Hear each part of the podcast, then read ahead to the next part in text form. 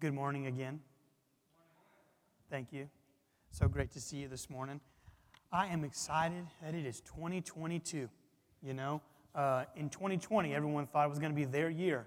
You know, 2020 is my year. And then that was over, and people were like, 2021, this is my year. 2022, who knows, right? Like, who knows what this year is going to hold? But uh, it'll be interesting, and it'll be a wonderful year, uh, no matter what takes place, even through tragedy, even through uh, you know, confusion and all that, because we serve a God who's bigger than all of it, right? It's one of the things I've been reminded. Uh, you know, we thought the pandemic wouldn't last very long, be a few months, and then it just kept going, kept going, kept going, kept going, kept going, kept going, kept going. And it's just, life is just different.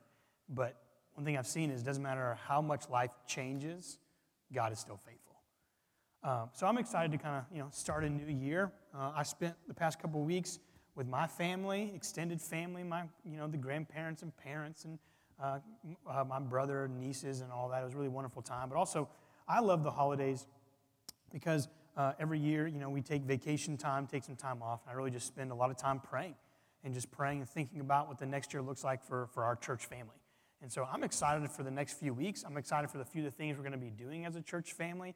Uh, some of the, uh, you know, I'll, I'll, say changes, but not like major changes anything we do on a weekly basis, but just some changes to some things uh, here and there that, that God's laid on my heart. So I'm excited this morning to share out of Matthew chapter 6. If you do have your Bibles or if you're using your smartphones, you can pull up uh, Matthew chapter 6. I'm going to read out of the ESV version today, the English Standard Version. So if you are on the app, you can follow along and want to select that version, you can, or you can use any version that you have. Uh, there's not like, oh, the ES version is the best and all the other ones are terrible. No, that's just the one that I'm using today. A quick reminder before we jump into everything in the message and all that connection cards, the yellow connection cards, are in the seat right in front of you. Uh, at the end of today's message, we will go through that, the back of that yellow connection card and ask, what's my next right step with the Lord? What's that next thing that He's asking me to do? And we'll fill that out. Also, uh, our giving is online at vinetrussville.com. Connection cards and giving can also be done online uh, on the website if you want to do that. If you are online joining us today, obviously you can do that on the website, vinetrussville.com. Uh, the majority of our giving is through vinetrussville.com. And then later on in the message today, uh, there's a portion where I'm going to go over what uh, our church family did over Christmas. And it's pretty wonderful. Uh, I, I can't wait to kind of celebrate what you guys did giving wise throughout the Christmas season. So, uh, today, uh, my talk today, this message, I'm, in, I'm titling it Healthy Secrets. Healthy Secrets. Now, my family, uh, there's six of us, you know, Brooke and I and our four kids. So whenever we take a road trip, whether it be on a plane or in the car, there's always a great discussion of who's going to sit by who. You know, we're getting onto a plane, where there's always this discussion. Well, I'm going to sit by, and then we're us three are going to be together, and then those three are going to be together. And especially on a plane, the kids are always trying to convince us that they're big enough to sit on a row by themselves and no adult. So uh, in recent years, we've allowed them, but many years before we did not. Well, this year we took a road trip in the car uh, to see my parents out in Texas. And so something that, that takes place almost every single time we take a road trip is eventually the older two kids, uh, our two oldest, Madison and Ethan, they end up in the very, very back, like the third row, and then the younger ones are in the middle row, and then Brooke and I, you know, are in the front row, right? And uh, our older ki- two kids, just for years, they, they get along so well. They laugh together, they make jokes, they play around in the back seat, they watch you know, movies and stuff together, and they just laugh and laugh and laugh and laugh and laugh. And it's kind of fun also kind of annoying, right? Because they're being so loud, let's be honest. It's okay. Parents, sometimes you get annoyed with your kids, right? Yeah, it happens. Thank you. Yeah, sometimes it happens. You know, so, but they're laughing and all. But then the two little kids, like, they just can't stand not being a part of the action. You know, they're like, what's going on? What are you laughing at? What did you say? What happened? And they're, and the big ones, you know, they're just not paying attention at all. They're like, whatever, you know, and they're just like, well, what happened? I want to know what was funny. What's going on? And so then, you know, one of the little ones, or maybe both of them, but at least one of them gets angry and like furious that they're not back there with them and having all the fun, you know. And oftentimes, you know, over the years, many, many times, those in the back seat, the older kids are laughing and then they ask the questions like, well, what's going on? And they'll say, it's a secret right? And so what they're really saying is, we're doing something that's fun and you can't be a part of it. Like you are not included. And so then Brooke or I, you know, one or even maybe one of the kids will say, well, secrets don't make friends. right? It's like, well, secrets don't make friends. So you guys, you got to include everybody. You know, you ever heard that? Secrets don't make friends, right? We heard that all growing up. You know, we, we have secrets for, you know, many different reasons. Uh, we have secrets so that we can gossip about people. We have secrets so that we can hold power over people. Or we have, you know, secret sins, things that we've done or things that we're ashamed of that we've kept secret. And usually, when we think about secrets, we generally think of something negative. Like it's ma- majority of the time, it, it has a negative connotation. Well, don't keep secrets. Secrets don't make friends. You know, we're like, well, secrets are bad. Like, I keep it secret so no one else knows about it. Well, this morning, we're going to talk about some healthy secrets because there are some really good secrets as well. And what we're going to look at through Matthew chapter 6 is that God actually rewards some healthy secrets. Like, there are some things that God desires for us to keep secret, and He actually rewards us because it's secret. You know, it's that time of the year where we all make New Year's resolutions that will break by Tuesday. But it's that time of the year where we make New Year's resolutions. Well, part of my hope today is that uh, you know you'll make some New Year's resolutions, but there'll be some secret ones that you don't tell anybody about, and they're just between you and God. Uh, that's kind of you know a little bit of my hope today.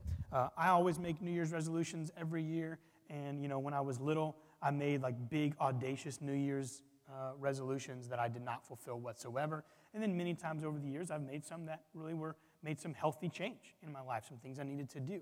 But I will say, the for me personally, I cannot really name but maybe one or two New Year's resolutions that weren't spiritual that actually helped my life.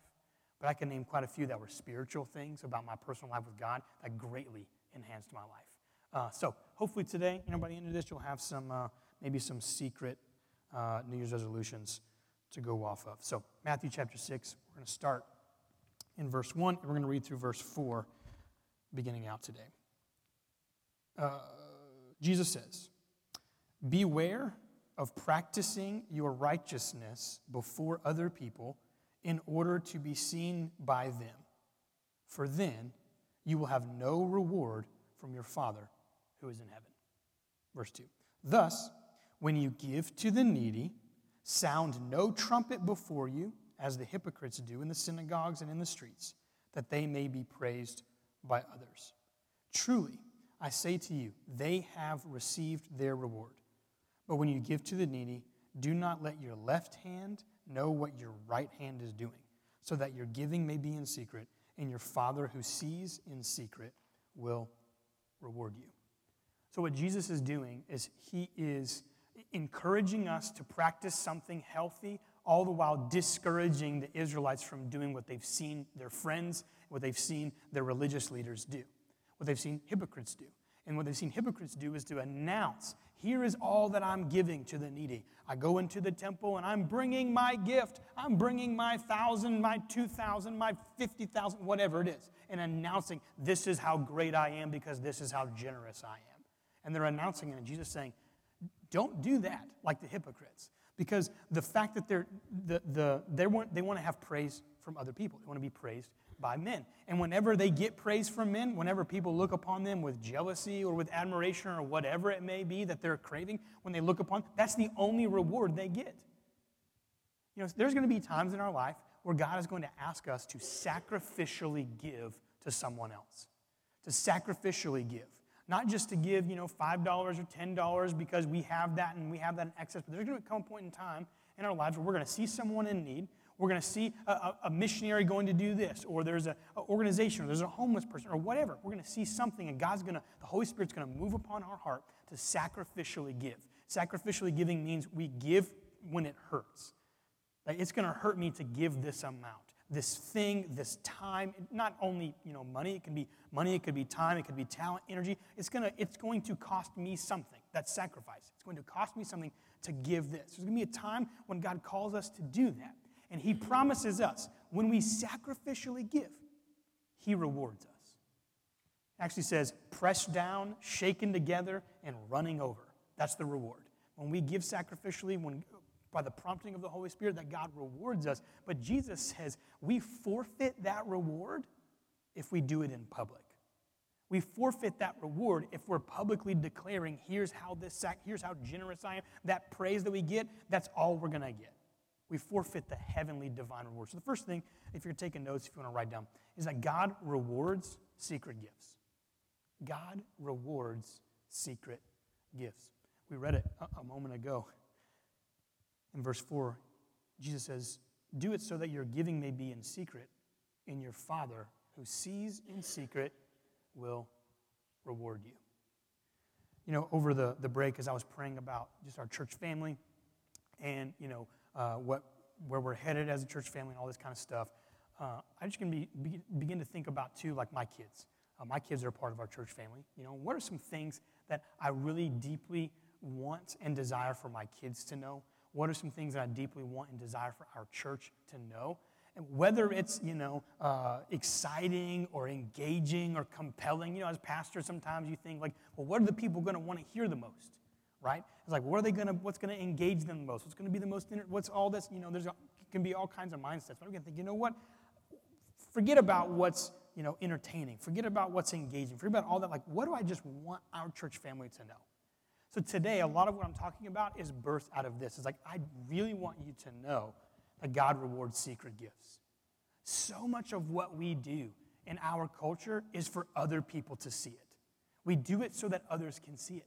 Like we, there are people that their entire livelihood is based on other people seeing what they're doing, right?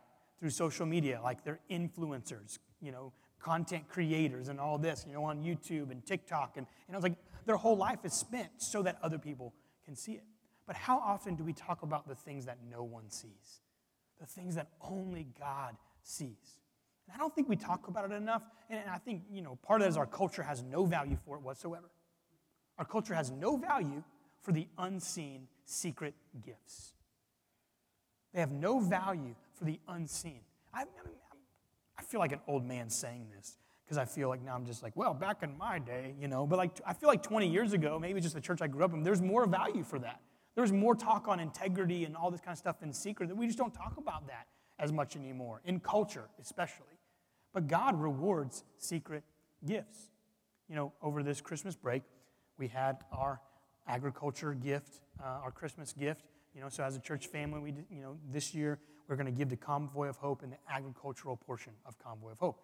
So I showed you that list. I think I have the graphic here, Maddie, if you can put that up there, of all the things that we could purchase, you know, as a church family that we could do. And guess what? Secretly, you guys gave because no one announced what you were giving, right? You did it all on your own. I think it was all online pretty much. Uh, majority, if not all of it, was all online. And it was a secret gift. that I want to celebrate you for your giving. And I also want to talk a little bit about what we were able to do.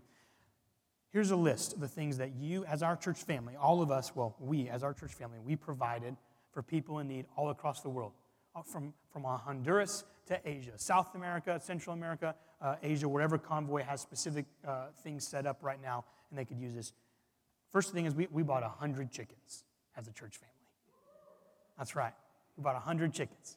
We bought two goats for families, okay? We bought four agricultural training sessions for people. We, brought, we bought 12 seed packets and we bought four farming, like farming tool sets, farming and gardening tool sets. And praise the Lord, we also did a school garden. So we were able to do a school garden. Yes. So thank you so much for your generosity. I know those watching online, uh, real quick, I meant to say it earlier, but those watching online, we prayed for you earlier today. I know some of you are sick.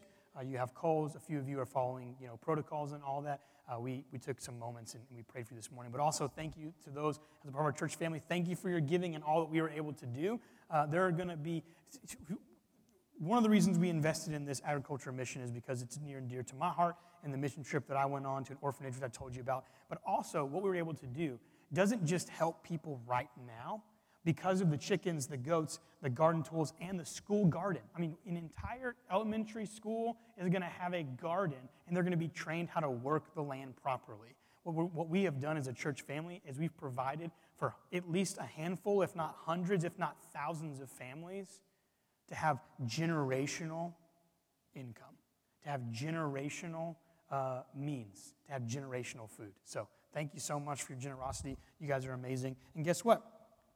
God's going to reward those secret gifts. I know some of you sacrificially gave. Some of you said, you know what, this is God's put on our heart to give this amount, and this is more than we would have thought, but we're going to give this. And I know you sacrificially gave, and I want to celebrate you and say, God's going to reward that. He's going to reward it in ways uh, that you may not uh, think about. You know, it might be financially. He might reward you financially. It might be relationally. It might be something else completely and entirely. But God is going to reward secret gifts. He's told us in His Word. It's a promise in His Word. When we give in secret, God sees it, and He's going to reward it. Moving on in Matthew 6, verse 5 through 8, Jesus goes on and he says, And when you pray, you must not be like the hypocrites. All right, so two things, right? The first, uh, first section we uh, read about giving, and now we're going to read about prayer. Jesus contrasts, compare and contrasts what is healthy with what is unhealthy. He encourages the healthy practice, and he's going to discourage the unhealthy practice of the hypocrites. When you pray, you must not be like the hypocrites, for they love to stand and pray in the synagogues and at the street corners that they may be seen by others. Truly, I say to you, they have received their reward. But when you pray, go into your room and shut the door and pray to your Father who is in secret, and your Father who sees in secret will reward you. And when you pray, do not heap up empty phrases as the Gentiles do, for they think that they will be heard for their many words. Do not be like them, for your Father knows what you need before you ask Him. Now let's break this section down a little bit.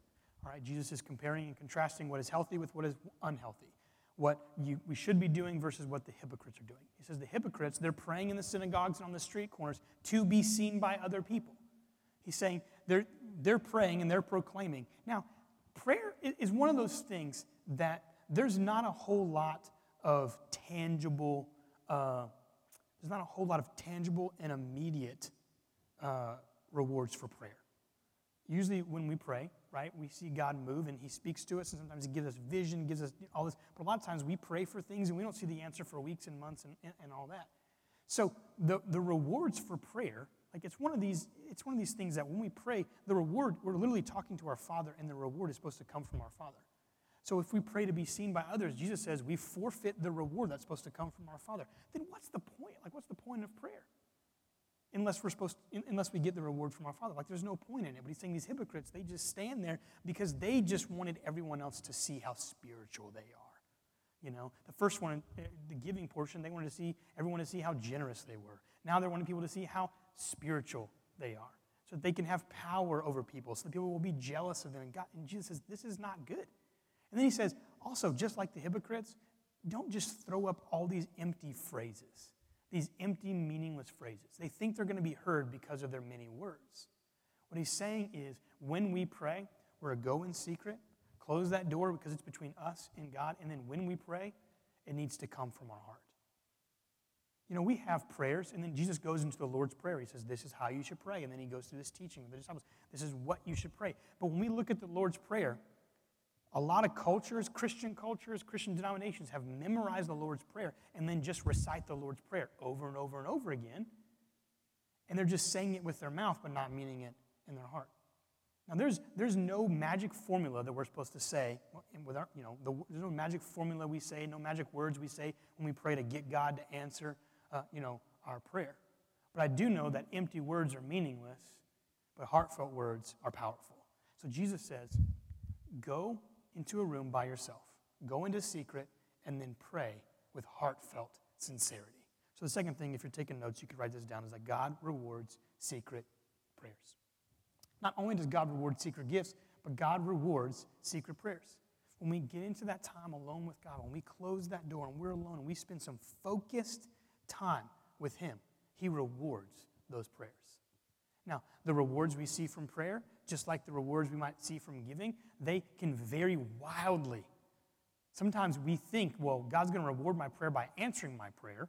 Well, maybe the, the answer that we're seeking is not really what's best for us or not according to God's will. And so we don't see a specific answer to that prayer. But Jesus promised us that we will be rewarded for prayers in secret. So no time spent in secret in heartfelt prayer is wasted.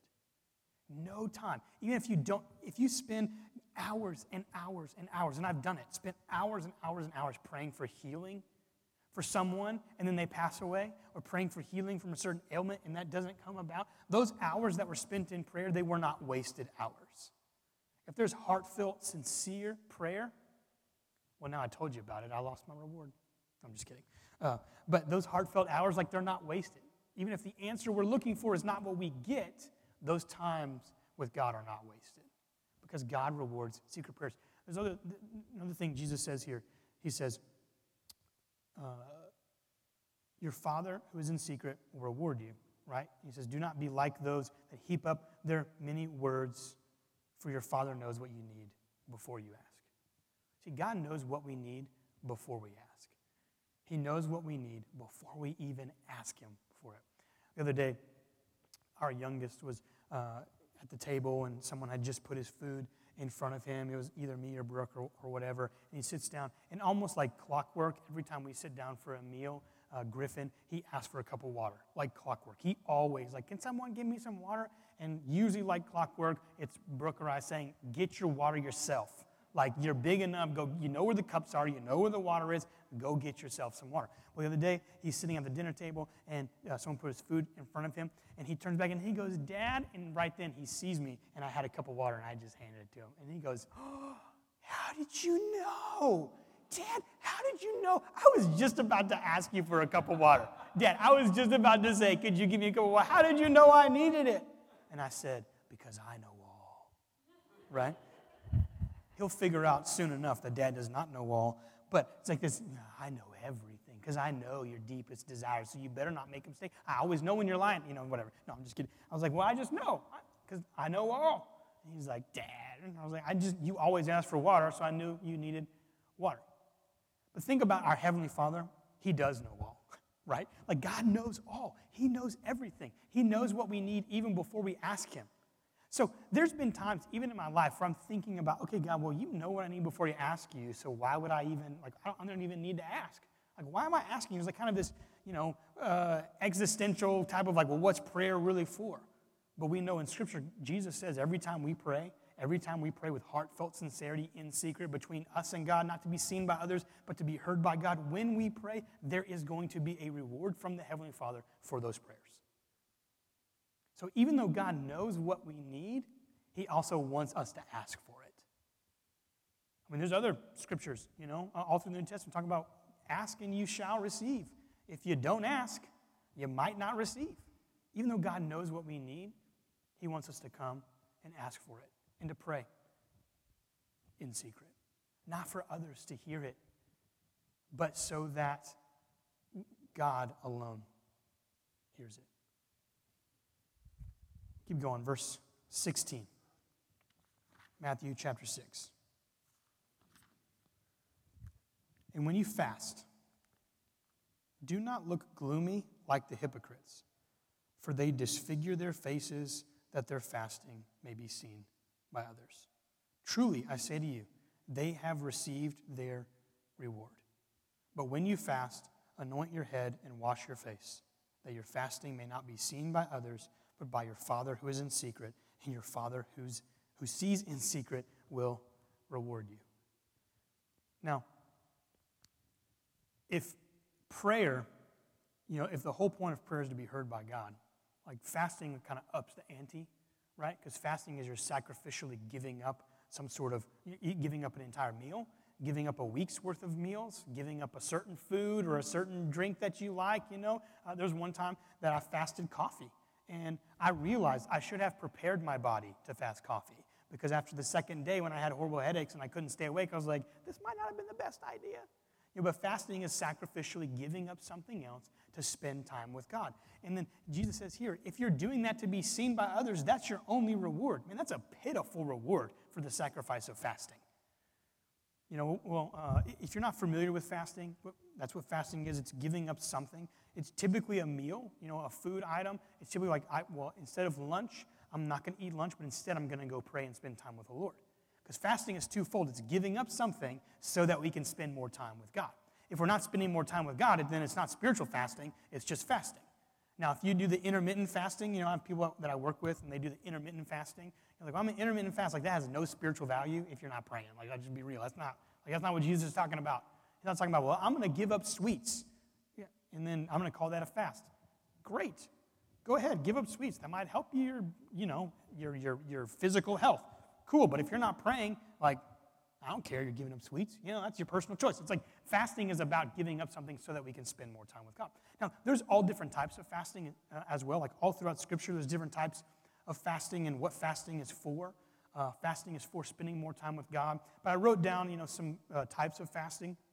Uh, fasting was used in Scripture uh, to strengthen prayer, you know, to kind of focus and strengthen your prayer time. If you have a specific need, a specific prayer, fasting is used to strengthen that prayer. Fasting is also used to seek guidance. You know, when there's times where you're looking uh, at a job opportunity or a move or like, you know, a big decision with the kids or, or whatever and you need some guidance, uh, a healthy thing to do during that period is to fast, is to give up something. Uh, in Scripture, we see that multiple times. Fasting is used to seek guidance from the Lord, to hear Him more clearly.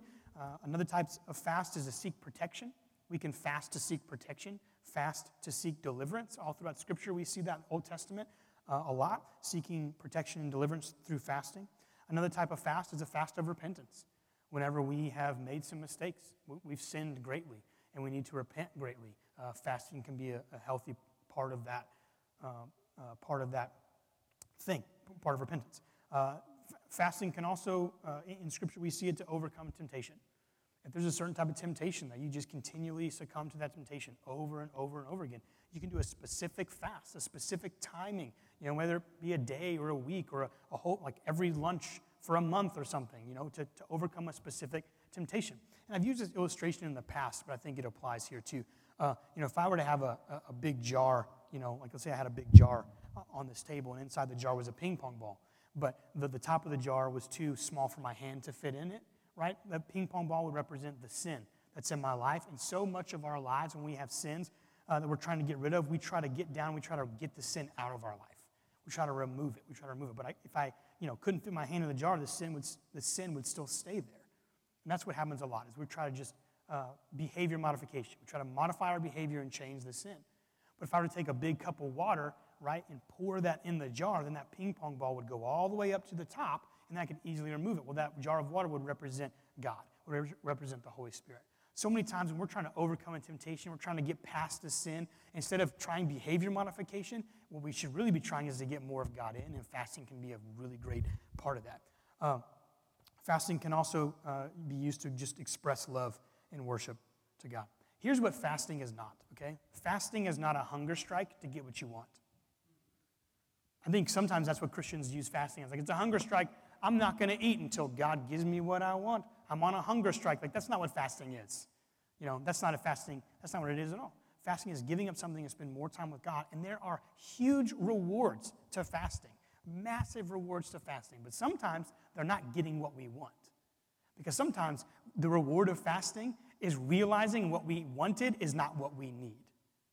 That's a big part of getting in the presence of God and fasting, and spending focused time with Him is that we're giving up something and then God blesses that. And whenever we fast, He blesses that time. When I fasted in the past, I mean, there's been times where I fasted and, you know, I fasted multiple meals or whatever and felt nothing. But the majority of the time when I fast, at least by, you know, the end of it, most of the time by the beginning, I can feel just an extra sense of God in the room with me because I'm spending this focused time giving up something uh, for Him and fasting uh, to spend that time with Him. But a lot of times in those, in those moments with God, He rearranges our priorities or he begins to reveal something. You thought you wanted this, but if you got that, this is what that would actually mean. So that is not what you need.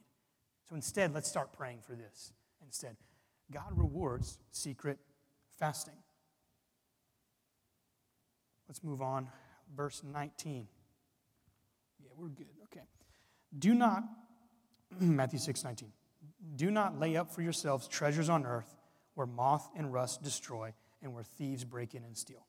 But lay up for yourselves treasures in heaven where neither moth nor rust destroys, and where thieves do not break in and steal. For where your treasure is, there your heart will be also.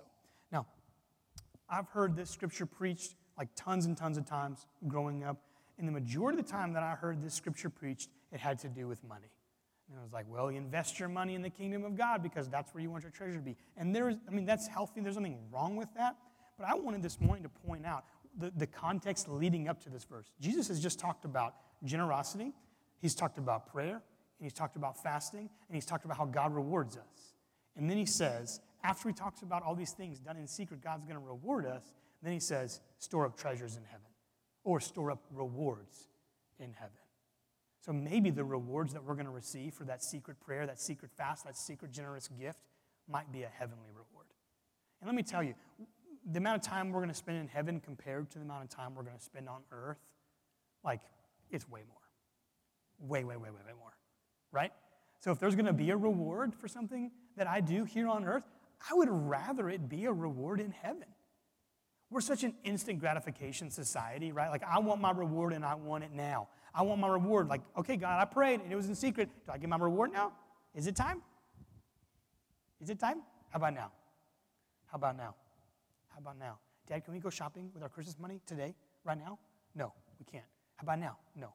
Just a little bit. How about now? No. How about now? No. Just stop asking me. We're never shopping with your Christmas money.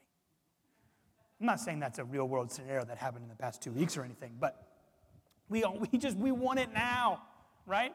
But Jesus is saying, store up your treasures in heaven where moth and rust don't destroy. If I'm going to get a reward, if I'm going to get a treasure, man, I would love for it to be a heavenly reward, a heavenly treasure. And I want to apologize to our church family. I don't think I've talked about this enough. Growing up, like the church I grew up in, we talked about this quite a bit. And it was really impactful for my life. Like it really directed a lot of my growing up years and even my young adult years. The sense of like what I do on this earth impacts what I receive in eternity. And I just haven't talked about it. I mean, we've been at church like for three years now. I don't know if I've really ever talked about it. So I apologize that I've not talked about it. But so many of you, I can tell you, have stored up so many heavenly rewards already just in the three years that I've known a lot of you because I've seen your service. I've seen you faithfully serve week in, week out this church family. I've seen you serve outside of this place, and you're storing up rewards in heaven. It's a beautiful and it's a wonderful thing.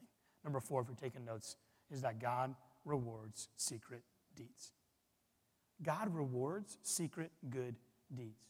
Now, what this doesn't mean is this doesn't mean you have to go and, and, and give a gift and if someone sees you, instantly be mad that they saw you. Right? It was like, well, I was trying to do it in secret you know, like, and like, well, I'm only gonna do good deeds in secret so no one sees. And then if they see me, like, oh, I forfeited my reward. Like, like no, it's the point of it that I'm doing it uh, secretly so that only God knows about it. And if someone else finds out, they find out. Like, that's, you're not gonna forfeit your reward, right? He's comparing, contrasting what the hypocrites do. They do it to be seen by men. What the faithful do is they do it to be seen by God. God rewards secret good deeds. You know, a number of years ago, we were serving at a church, uh, and the lead pastor, we had this big uh, like leaders event one night that uh, like the staff pastors had put on for a bunch of volunteers. There's like hundreds of volunteers there, you know, and everything. They were giving out all these rewards, uh, you know, all these like gifts to people, saying thank you. And it was a beautiful, it was a fun, it was a great time.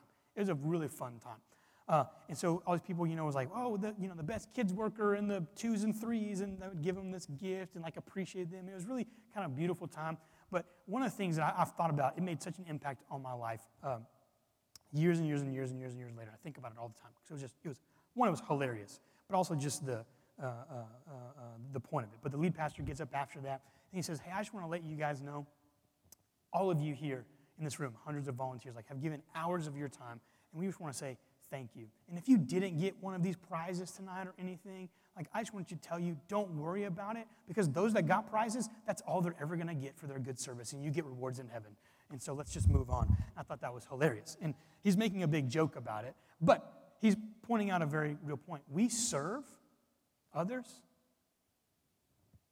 for God. Like that's why we do it. That's why we, we do good deeds for the Lord. We do it for Him. We love the kids that we have and we parent them well for the Lord. We love our spouse and we serve our spouse for the Lord. We love our coworkers, we serve and bless our coworkers for the Lord. We love our church family, we serve and bless our church family for the Lord. We do it all for Him. And when we do it for Him, He rewards us.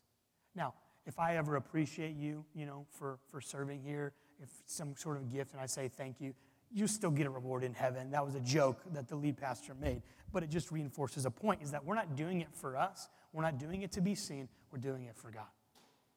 We're doing it for God. So, what does this all boil down to? These four things healthy secrets. God rewards secret gifts, He rewards secret prayers, God rewards secret fasts, God rewards secret good deeds.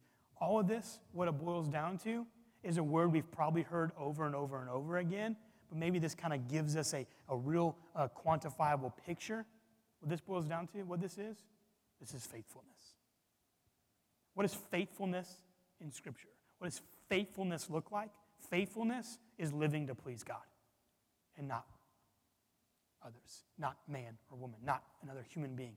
Faithfulness is living to please Him. Faithfulness is secretly being generous and sacrificially generous when the Lord prompts us to, not under pressure or compulsion, but when the Lord prompts us to, that we joyfully, sacrificially give. Faithfulness is spending time alone with God and, and, and soaking up His presence and praying and petitioning in secret. Faithfulness is fasting, is giving up something to spend even more time with your Heavenly Father. Faithfulness is serving other people.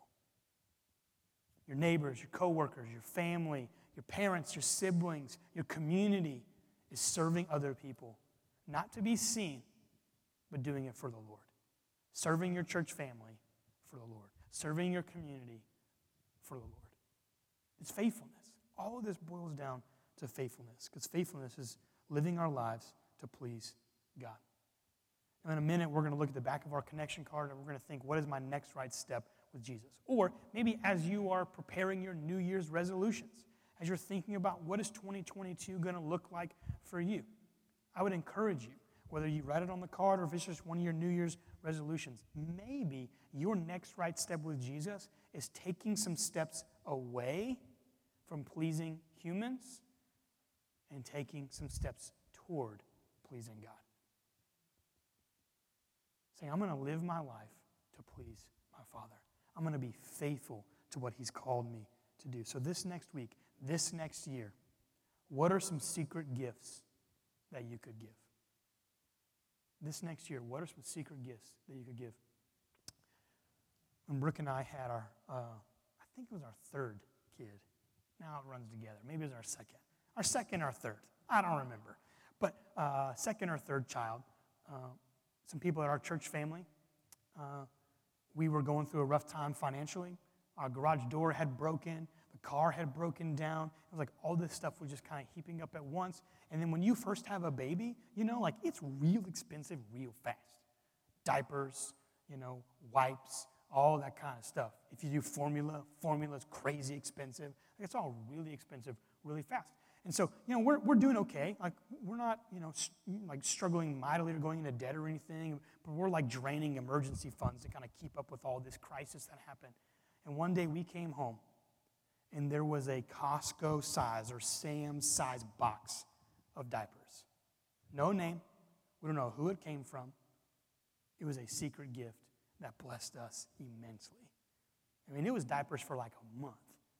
And that was like a, probably like a hundred bucks, you know, like back then. Like diapers for a month, especially with a couple of our kids. Like they went through diapers like nobody's business. And then two of them didn't use near as many diapers. I'm like, how do we, what do we do here? Like, how do we, can we figure out where they use like half as many diapers? We had so many that person who gave that secret gift, they're rewarded in heaven because no one knows. I still to this day I have no idea. We even said, like I was preaching one day in front of the whole church, and I was like, and someone gave I just want to say thank you so much. Please, like, tell me who you are so we can thank you. Like, no one said a word, you know? And now I realize, like, yeah, because they wanted a reward from heaven, not from me. But what are some secret gifts you could give? What are some secret fasts you could do? Maybe some secret fasts you should do this year this next year, this next week, what are some secret prayers? Have you set aside time in your week or in your day to spend some one on one alone time with God? Just praying secretly, closing that door and praying. What are some secret good deeds that you could do this year? Ways that you could bless someone else. I bet if we were to stop and think of the people in our life family, friends, coworkers, neighbors, extended family, you know, I bet if we were to stop and think, we could probably come up with some ways that we could secretly bless the people in our life. What are some secret good deeds that you could do to bless those around you? Let's close our eyes and let's pray this morning for a minute before we jump into our next steps. Heavenly Father, we thank you that you see everything we do. God, I just even sense in this moment that there's some people here that have been doing some, that have been praying or serving or something. Been, they've been doing something for years in secret, and they've felt like you haven't seen them. And this morning is just a reminder that you see them. You see what we've done in secret. You've seen the sacrifices we've made. You see the gifts we've given, the deeds we've done, the prayers we've prayed, the fasts we've been on. You see it all.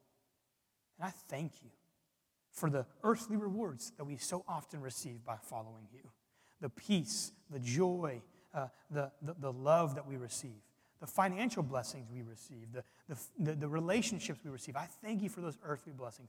But God, I take a moment and I thank you for the heavenly rewards we will receive when we arrive one day. God, I pray that this morning, as we begin to think about our next steps, we begin to think about those gifts, those deeds, those prayers, those fasts that you uh, maybe be prompting us to, to, uh, to take on this year. I pray we have the boldness and the strength to take those steps.